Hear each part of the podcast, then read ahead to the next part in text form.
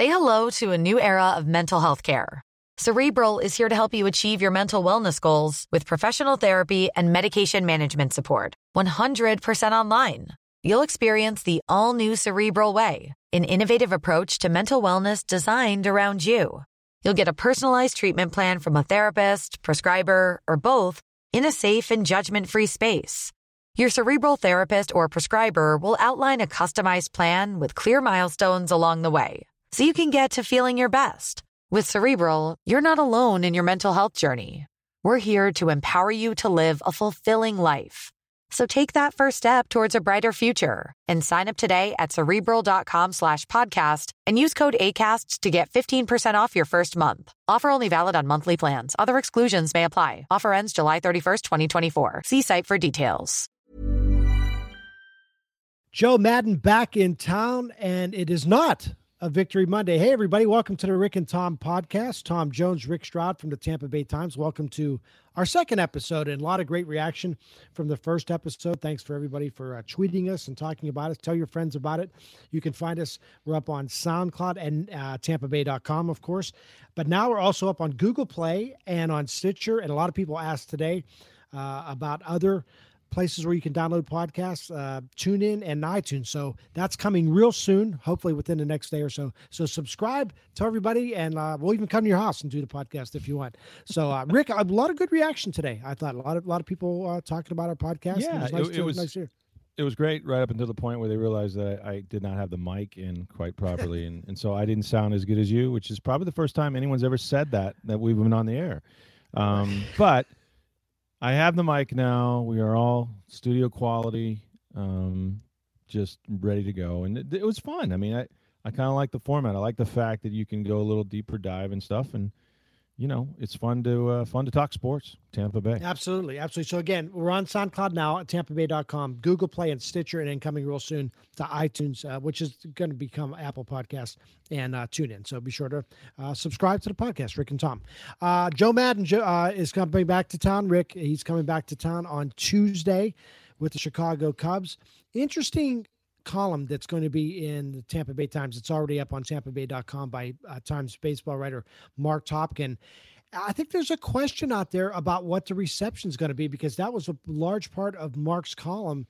And Joe Maddon in the column said, Boy, I'd be surprised if the reaction is anything but positive. But Rick, I think there is a segment of the population, at least in Tampa Bay, or some baseball fans, who may not be totally positive about Joe Maddon coming back. Yeah, you know, I don't know if I, I, think it would be overwhelmingly positive first and foremost. It would shock me if, if it was even uh, you know really much of a 50-50 mix. But I did see, you know, I saw those comments. I saw people sort of wrote their little vignettes or thoughts and a couple of graphs or more, and and you know, people compared it to a, a, divorce, if you will, mm-hmm. um, someone starting a new family.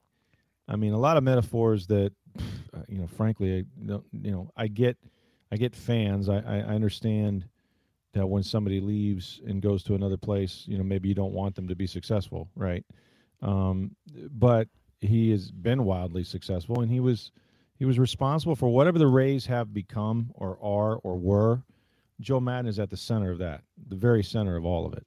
Well, and, what I I think you hit on something, Rick. There, what they what they were, and that's I think that's the issue that Rays fans have. It's yeah. that they were they were nothing really before Joe Maddon showed up. They became really good while Joe Maddon was here, and they've fallen off again since Joe Maddon's left. Meantime, Joe Maddon's off having success somewhere else. I think if there's any bitterness, it's the fact that that there is no success here. That that the nothing's going on, and I'm not. This isn't an indictment of Kevin Cash, although we can get into Kevin Cash. But I think a lot of people are looking at Joe Maddon saying, "Well, hey, life turned out great for you. What about us?" And I think that's where the a bit of the resentment comes in.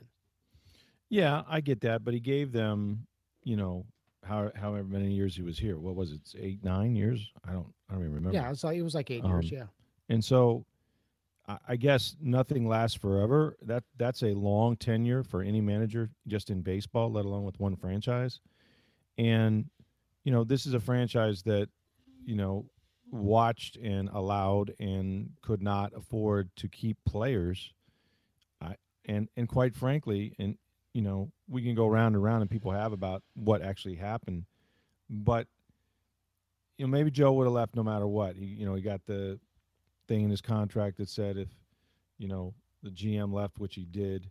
Right, um, he had the opt out. If Andrew Friedman left, if he had Andrew an opt out. Friedman left, he had an right. opt out, and I get that, and he used utilized it. But I have to be honest, I really don't think at that point, um, Matt Silverman um, or you know Stuart Sternberg, that that they wanted to keep Joe Maddon. Now, now maybe they couldn't have convinced him. Maybe the same amount of money he he walks. I mean, look, look what he was going to, right?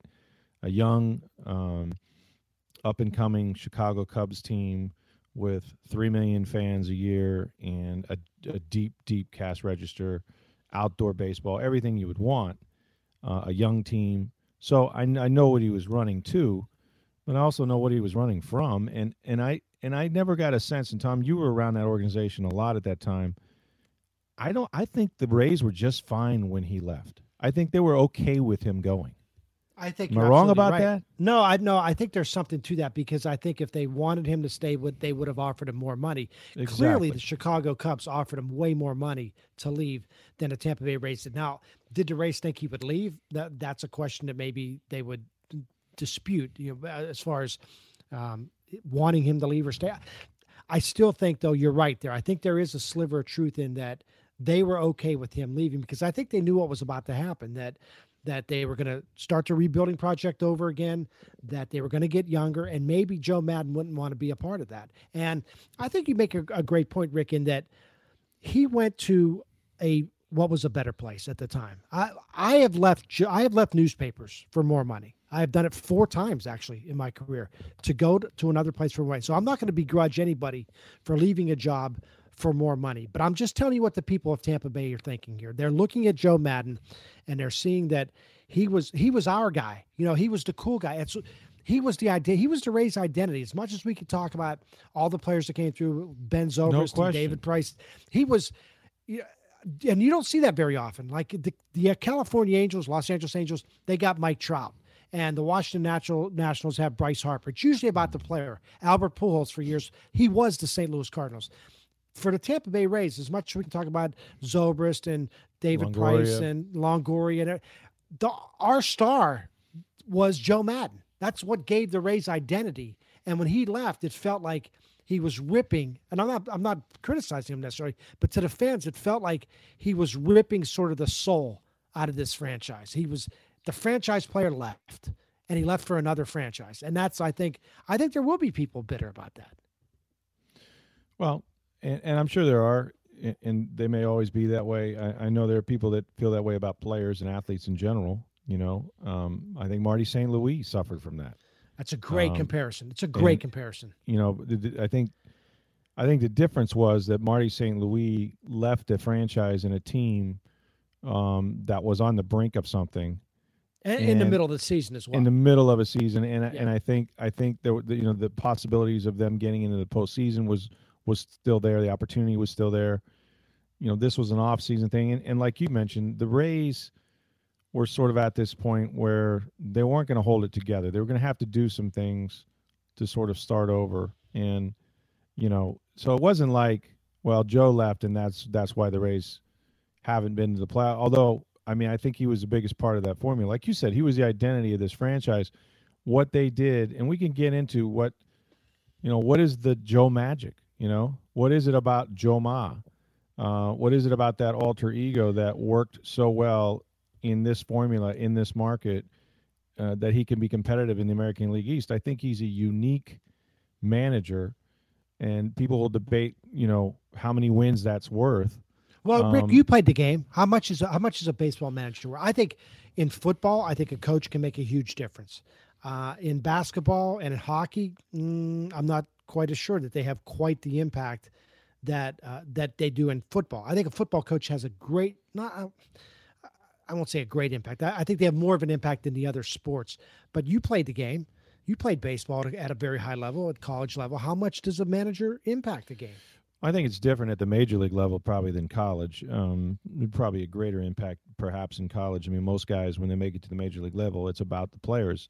Having said all of that, um, you know, look, Joe Torre was a manager that nobody really thought much of in Atlanta until he got to the New York Yankees, and surrounded himself, you know, with a bunch of young, talented guys, and Derek Jeter and others, and they went on. And, and at the World time, one hundred fifty dollar, one hundred fifty yeah, and an unlimited payroll.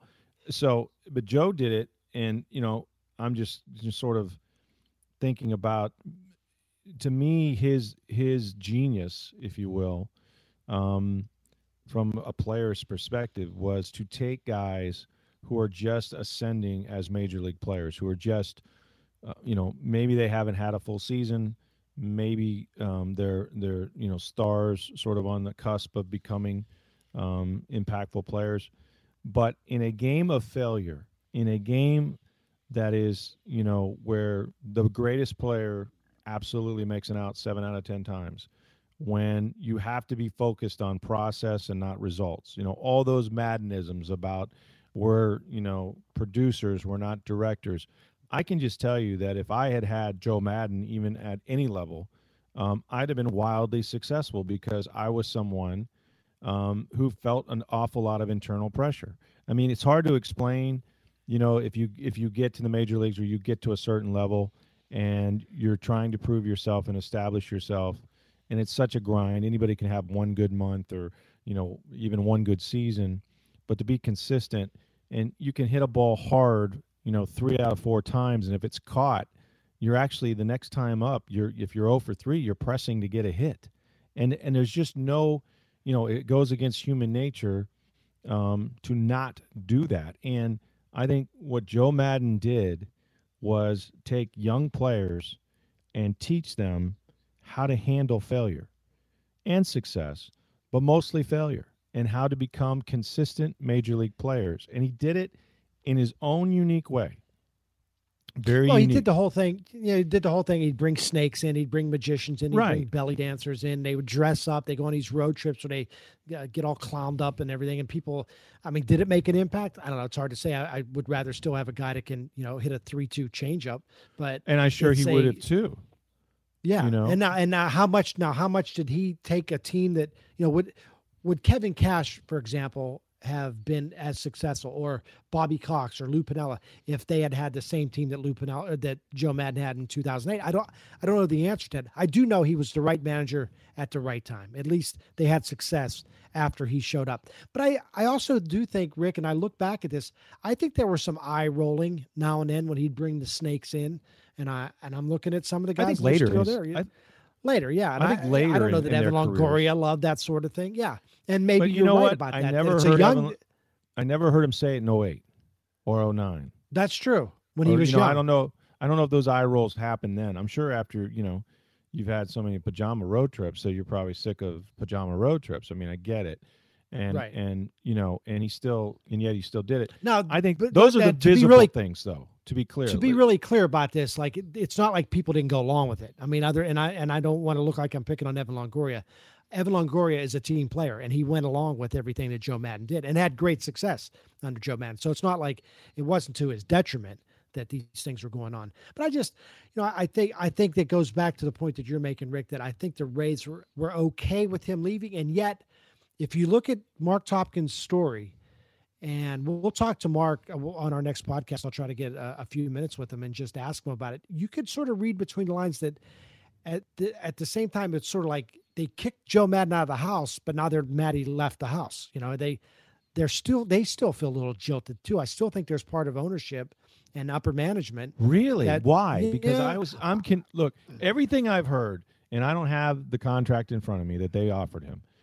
Everything I heard, you know, off the record, whatever, people that think they know and would have reason to know, What's in Marc's story? It's in Marc's story. They Is they lowballed him. They clearly they did not him. have a competitive offer. You can't in the world of business, okay, in the big boy world of business, if you have developed and cultivated and and sort of groomed talent to where it's attractive externally from your organization, all right, and you don't competitively try to at least match or come close to matching an offer, then that tells me you're not serious about keeping that employee. I don't care what business we're talking about. I think the business of sports, the fans have an emotional attachment and a regional attachment and all those things.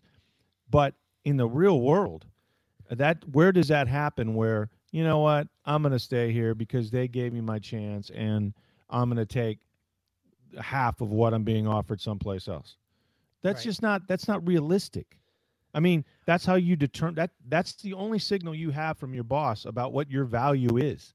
And after no, eight and, or nine and we've years, seen we've seen other coaches in other sports if they're on a sort of a one year deal and they don't get a contract extension, yeah. they look like they're a dead man walking. At that point, they're gonna leave. And I I understand. Look, I I go back to this. I understand that he had a great offer. It, it, let's face it, the Chicago Cubs are a better job any any day of the week, any year you can pick. It's a better job than the Tampa Bay Rays. They play in Wrigley Field. It's one of the great franchises in the history of sports. It's one of the most storied franchises in all of sports. You play in in a in a big city where people truly love the game of baseball and truly love that franchise. And oh, by the way, we're going to give you three times as much money and oh, by the way, the payroll is going to be four times what you had with your old team. Who wouldn't leave for that job? I, I totally get it. And yet I understand the Rays fans who are like, oh, that's that was our guy. That's our guy walked out the door. Now I'm not saying I'm not advocating booing him, but I understand the people who are I I understand that people are bitter, and it's unusual for me to say that because I don't get it when it comes to Marty St. Louis, even though probably Tampa Bay Ray, uh, Tampa Bay Lightning fans have more of a reason to be upset with St. Louis than Rays fans do with Joe Maddon. I just didn't like the way it went down, and I don't know what it was about it that I didn't like, but it just felt it felt a little uneasy. It felt uncomfortable when he walked out the door, and I don't know if it was because Chicago still had a manager or we didn't see it coming. Or if Friedman had left, maybe you're not pleading said, for the Chicago manager. yeah, I mean, oh, they had a guy. They well, yeah yeah, I know. You're dating know. somebody else. They were married to somebody else. That never happened. It's just it's and, and here's the thing, and I'll go and I'll here's what I'll say. Joe Maddon is tr- truly one of the nicest human beings I've ever met. He's a legitimately nice guy. He cares about people. His interests go far beyond baseball. I could have I've had conversations and we're have a great package in in TampaBay.com tomorrow about all of us writing vignettes and part of the thing I wrote is every time I used to run into him, he'd ask me, "How's your son?" That was the first thing out of his mouth every day. I could write a column criticizing him, and I did. I went. I wrote a column one time. I thought he screwed up something, and I wrote a column and I said, "Hey, maybe he's not the genius that we all thought he was after all." He sees me the next day. He goes, "Hey, how's your son?" And I'm thinking he hasn't seen the column. I found out he did. He did see the column, but he wasn't going to be petty about it. And he said uh, he wanted to know all about my my son was a he was going to school in New York to be a musician, and he thought that was the coolest thing. So I remember having conversations, sitting in, the, in standing in the middle of the clubhouse talking about uh, Miles Davis and John Coltrane, and and was totally fascinated by what he had to say about that more than his opinions on. Can I be honest? I'd be more. I'd be more fascinated in you talking about that than anything else you talk about. Miles Davis and true. Coltrane, babe. he, but he's like he's a really cool dude. Like it's it's not fake. He's it's totally authentic. He's totally genuine, and he's a really nice guy. You've seen him in social situations where yeah. people just come up to him and that's the thing i i really respect about him it doesn't matter who you are. You could be right. the commissioner of baseball you could be the richest owner in baseball or you could be the guy who's sweeping up the sunflower seeds after games. He will treat you the same way. Yeah and i think that's what uni- is unique about him because he never big timed anybody. And um, like you said the, the the smallest person in the organization to somebody he encounters um, you know, on his bike ride on on Bayshore or whatever. It didn't matter, and he was consistent that way. You know, I'll, I really, I basically fell into covering Joe for one month. You know, um, mm-hmm. because they needed help on the beat one time, and you know, I was some football guy. In his eyes, he didn't know my background. He didn't, you know, he didn't. He know me as a guy that covered the Bucs, and yet as we started talking baseball and he got to know me, um, you know, I gone to some Gasparilla parties. We've had, you know, birthday parties and things like that. I mean, this is a guy who remembers everybody's name, number one. He has unparalleled people skills. I mean, it's incredible um, just how personable and real he is. And yet his celebrity, I mean, if you if you think about baseball managers these days, um, who is who is more desirable uh, from a media standpoint. And and some of that is showmanship on his part. I credit him for creating this this persona You know what I mean? Oh yeah, and like, not- let's not get it twisted. I mean, he loves the camera. There's no question Oh, about that. I, he But I- does. what's wrong with that? I'm not criticizing. What's wrong with There's, that? and furthermore, he's not just a guy that you know fell off the truck yesterday. I mean, this guy uh, has spent 25 years in baseball without ever getting a chance. He became a manager very late in his life. You know, at an age where few guys get that opportunity. He paid every due that there was to pay. You know, and and it it seems to me that you know he had a lot of ideas, and when he got his chance, he tried them. And Say hello to a new era of mental health care. Cerebral is here to help you achieve your mental wellness goals with professional therapy and medication management support. 100% online. You'll experience the all new Cerebral Way, an innovative approach to mental wellness designed around you. You'll get a personalized treatment plan from a therapist, prescriber, or both in a safe and judgment free space. Your cerebral therapist or prescriber will outline a customized plan with clear milestones along the way so you can get to feeling your best. With Cerebral, you're not alone in your mental health journey. We're here to empower you to live a fulfilling life.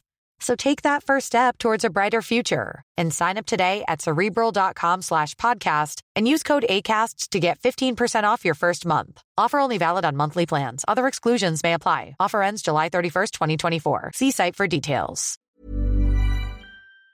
I mean, look at the changes in baseball. You know, when you think about the Rays and their success, and and and as an organization, I'm not saying this was all Joe, but Joe bought into it, and I think he was in agreement with some of these ideas. But for example, the shifts in baseball, um, you know that that really started to really become the norm, the new normal in Tampa Bay. They did it more than any other team. You know, um, the amount of different lineups and the different, you know, a guy's in a slump, let's bat him lead off, and and you see sort of these things now just real, more or less standard in baseball.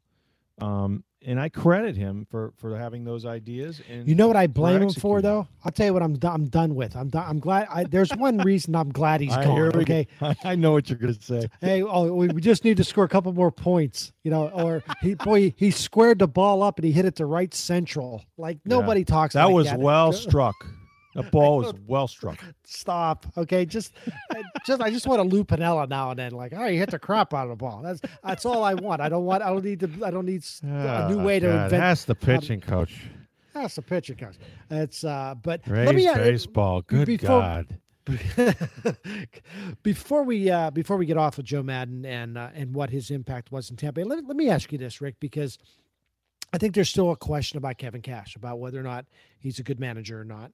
And if Joe Maddon were still here, because his last season in Tampa Bay, they had a losing record. And I think they finished fourth or fifth place. I'm not sure, but they they were well under 500, and they were heading in the wrong direction. If Joe Maddon were still here and they made the same moves that they've made, let's say the payroll stayed the same, they brought in the same players. Evan Longoria had the same type of seasons he's had since then. Uh, they traded the same players. Would this be a much? Would they be in a playoff spot right now? Could Joe Maddon have taken this team and put him in a playoff spot, or is would he have the same team that Kevin Cash had? Same record.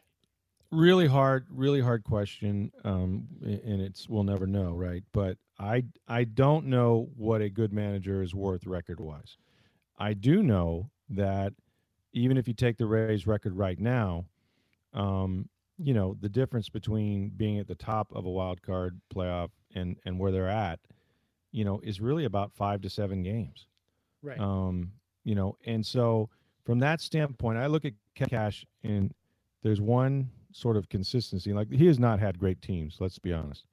I think this year's team was unique in some ways, and I'm not sure I'm not sure they're that far what what we thought they would be, maybe around 500. Um, but having said that, like the last team that Joe managed to the playoffs, I mean, we're talking about Kelly Johnson played 91 games, yeah. Matt Joyce, Mhm. you know what I'm saying? Um, yeah. you know, you had guys, you had, you know, you had some players. Wil Myers played in 77 games, but, you know, Joel Peralta, Ryan Roberts, you know, Right. Rodney was one of their closers. Sean Rodriguez played in 85 games. You know, Jamey Wright out of the, I mean, he took Jose Lobaton was the backup catcher, Jose Molina. I mean, these are not all stars, right? There weren't, it, it's not like he ever took other than 08 and maybe shortly thereafter, but it wasn't like he hit the you know the cupboard was full when Joe Maddon was here. He had his David Prices and his James Shields for. Well, and there you go. There's the difference. I, I, he did have. I think he did have better pitching than Kevin Cash has, because Kevin Cash's best pitcher is supposedly Chris Archer, and Joe Maddon, his aces were way better than Chris Archer has. I'll give you the way that. Chris Archer has, has performed. I'll give you that, but they they couldn't score a run. Um, they played a little better defense at times, you know. Um, but but I never I never got the sense. So, but here's what here's what didn't happen with Joe Maddon. You didn't lose 20 out of 25. You didn't lose 17 out of 20. Actually, I actually I think it was 22 out of 25. Well, what have you. My point is the what we've seen what we've seen with Kevin Cash is a inability to prevent a giant slide that knocks you out of everything. And again, I'm not saying I don't know that this team is completely underachieving if they finish around 500. That might be who they are. They got off to a good start. At one point, though, they were seven games over 500. What Kevin Cash has not been able to do, and it might not be all his fault, but some of it might be. I think a manager has to be creative enough to prevent somehow, if it's scoring a run. You know, they had five shutouts, Tom. Yeah. Five major league games in a homestand, I think, where they did not score a run. And there just comes a point where you know somebody has to be accountable enough to or creative enough you know to to to make that stop you know to help that stop Right. and i don't i haven't seen kevin cash's ability to to rise above these these slides that just seem to just you know impale their season Well, I, I will say this in defense of Kevin Cash: a couple of things. One, he's he got a manager's job at age whatever he was, thirty-seven or something, and at that point, Joe Maddon was just basically beginning his career Starting as a bench baseball. coach, you know, and Mhm. it was it was another twenty years before he got a, a manager's job. The other thing I will say, and again, this is a total guess. There's no way to quantify what a manager does and and how if he can win games or lose games. My gut feeling is I don't know how many games a manager wins during a year. I don't think many, but I think he can prevent losses. And that's I think what the point that you're making there. I think or not necessarily prevent losses, I think he can be responsible for losses.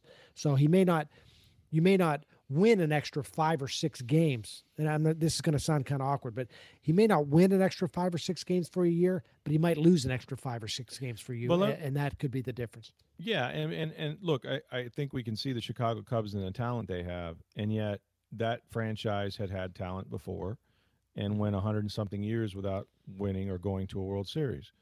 Um, you know, I, you I needed a think guy like him to break the curse. You know, it's like you Well- need, he almost embraced it at times, which was a he- great thing. and that was the other thing. It was it was about you know embracing the suck or whatever you used to call it. You know, um, but but that sort of thing, like That was, by I the way, that was going to be the name of our podcast before we came up with Rick and Tom, embracing the suck. hey, we might still name it that, pal. But um and and and and I'm talking to suck right now. No, um the uh the thing about Joe was and, and is if, if it's if it's true that managers that you know they have to have an impact because there are Hall of Fame managers. It can't just be a complete accident that you find yourself as a everybody's cut from the same mold and you just happen to be the guy with the good talent. You know what I mean? I mean, it, there there is a difference. You know what I'm saying? I, I just believe, I- and I can't quantify it over 162 games, but Joe Maddon, if he wins another World Series, is a Hall of Fame manager. Let, let me stop you right there. Let me ask the question. I'll ask you two questions real quick eh, based on the sentence you just gave me. One, will they win the World Series this year? And two, even if they don't, is he, as of right this minute, is Joe Maddon a Hall of Famer? I don't know. Um, that's a cop out. I say he is. don't. I think he is. I think he I, is. I think And- he's going to probably get an awful lot of consideration, and it will be because even though he didn't win in Tampa Bay, he did something that virtually will be looked at as impossible. And I You think know, if he, he- had won a World Series, if he had left here and gone to Milwaukee and won a World Series, or gone to Right. uh, uh, St. Louis, or even gone the to the fact- White Sox and Yeah. won a World Series, but the fact that he went to the Cubs, I think gets him into the Hall of Fame. So, so then is that? Would you say that then about Terry Francona? uh, Francona's a Hall of Famer. Yeah, Yeah, he's he, yeah he's, because he yeah. did that in Boston, right? Yeah, but he, and he he's also followed it up with you know some other really good seasons in Cleveland as well. But, But he who- took a team to the World Series. He haven't won it in Cleveland. Right? Did he did he win one or two in Boston? He won a couple in Boston. Oh, he might have won two. Yeah. You're right. Yeah, Well, so that that's would be what- a that's what gets-. But here's now here's the funny thing: like Lou Pinellas won one World. He's not a Hall of Famer. Now, if he had won in Chicago or won any, or if he'd won in Seattle the year they won 116 games, he'd be in. But so Joe Maddon could get in the Hall. I think he will get in the Hall even with one World Series. Here's the other thing: I think they might win the series again this year. I think You they do. I don't know that their starting pitching is good enough. I- I- Arrieta you- being there's hurt. every reason to no uh, there's every reason to believe that the Dodgers are better than them in a series there's every reason to believe that the Nationals are better than them in a series and even if they or the, get or to if the they series, get to the series, the Cleveland Indians could be better. right but there's something Or I the think, Houston Astros. or the Houston Astros and Verlander's pitching lights out I think if I do I just have a feeling though they sort of cruise through the first half of the year and they know what it takes and the curse is broken I think they're going to win the series I think I, I have I just have a, a gut feeling that they're going to get back And that will thrill Rays fans even more. Before we uh, wrap it up, you were out at One Buc Place today, and uh, this was we're, we're recording this late Monday night, so it'll be up Tuesday morning. Um, you were out there and talking to Dirk Koetter, and doggone it, Dirk Koetter killed. Now, now what a buzzkill! We got Jason Licht's jumping in pools. I'm about to jump off the, uh, you know, my uh, bouncy house. I'm all excited about how the Bucs won, and he cancels Victory Monday. Is that isn't that, isn't that what happened? Well, kind of. Yes. Well, he did. I mean, it's sort of a tradition. Explain what around the- Victory Monday. Yeah, explain now Well, what that is. yeah, it's a tradition around the NFL like no other. It's it's basically when when teams win, very often, if not always, but very often, um, they'll come in the locker room after the game and, and hand out game balls and whatever, and the coach will say, "Okay, guys, see you Wednesday," because Tuesday in, in a normal week is traditionally the players' day off. They have to have one day off, and typically players that are injured, they, they still have to go in and get treatment if you've got bumps or bruises or you're hurt. Obviously, you're not exempt, and a lot of guys are have have you know weight training and things that they have to do but in general they'll give you no meetings right you're not meeting with position coaches you're not going over the game they start to address that wednesday morning and it makes for a longer wednesday but dirk koetter um, after this this victory on sunday you know basically did not give them victory monday and he had good actually rational reasons why now having said all that because I was talking to Demar Dotson today, and he's like, "Yeah, man, what's with that? You know, Dirk, Dirk, Dirk took away our victory Monday, man." And and yet they all kind of understood. There's a couple things though at play, in addition to the fact that they've been off the last month and a half, you know, because of the hurricane, and some guys didn't play in the preseason at the end and all that. You So how last preseason game yeah. it, it, it'd be like telling my kids, you know, hey, I know you went to school Monday, but take Tuesday off, you know, um, after they've been gone. Yeah, but they weeks. got an A on their test on Monday. Is that's, That's what I'm saying? true. Like, give the day off. That's true, but this is a tradition. So there's part of that is that the other one he didn't want a longer day on Wednesday because they they do want to get in into focusing against a better team in the Minnesota Vikings who they play.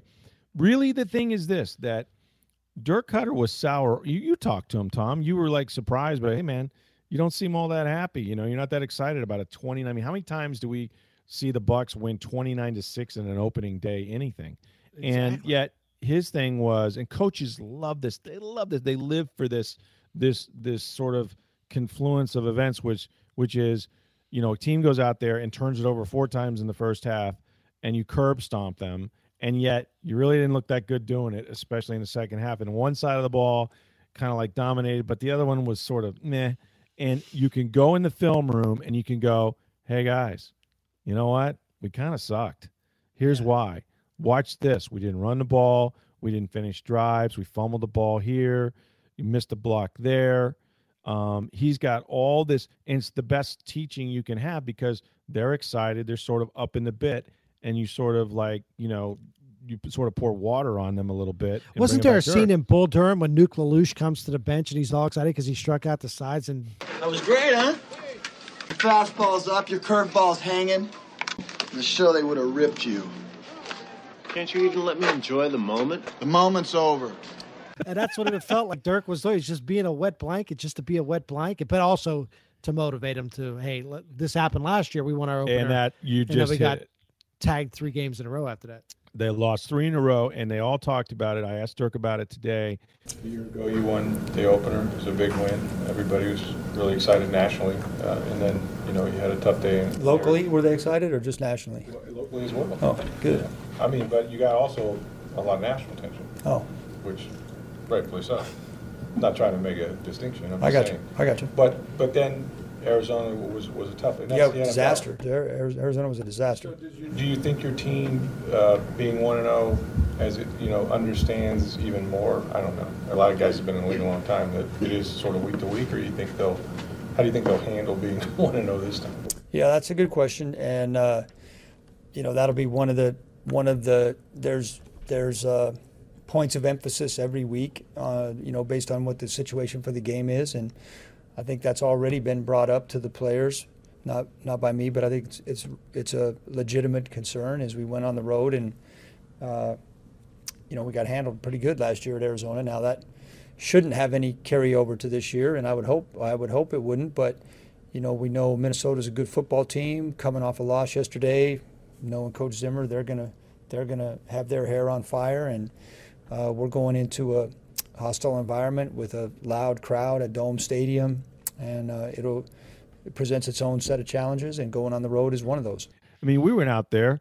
The, the, the prevailing question they beat Atlanta, and I swear, uh, uh, Super Bowl, uh, yeah, the box, the box. What do you think? They beat Atlanta, but and then the next week, it was like boop, somebody pulled the plug on him, and they got beat forty to seven. And the prevailing They question beat so bad that we were yelling, "Why is Jameis still? Why in is? Jameis Winston still in this game? Are you crazy? Yeah. So they went from that to that and then lost two more. If you remember, Denver beat the heck out of them at home. And then somehow they lost to Case Keenum, who, by the way, could start for the Minnesota Vikings this week. That's true. Case Keenum is a Buc killer, if you can believe that, beating them the last two times for the Rams. I'm breathless, like Chris Berman. So it, it it's it was it was it was Dirk's way of saying, you know, not so fast, my friends. We haven't Right. really done much. And as Dirk said to me today, he goes, Look, we can't rely on going out there the next time and then we get four turnovers in the first half.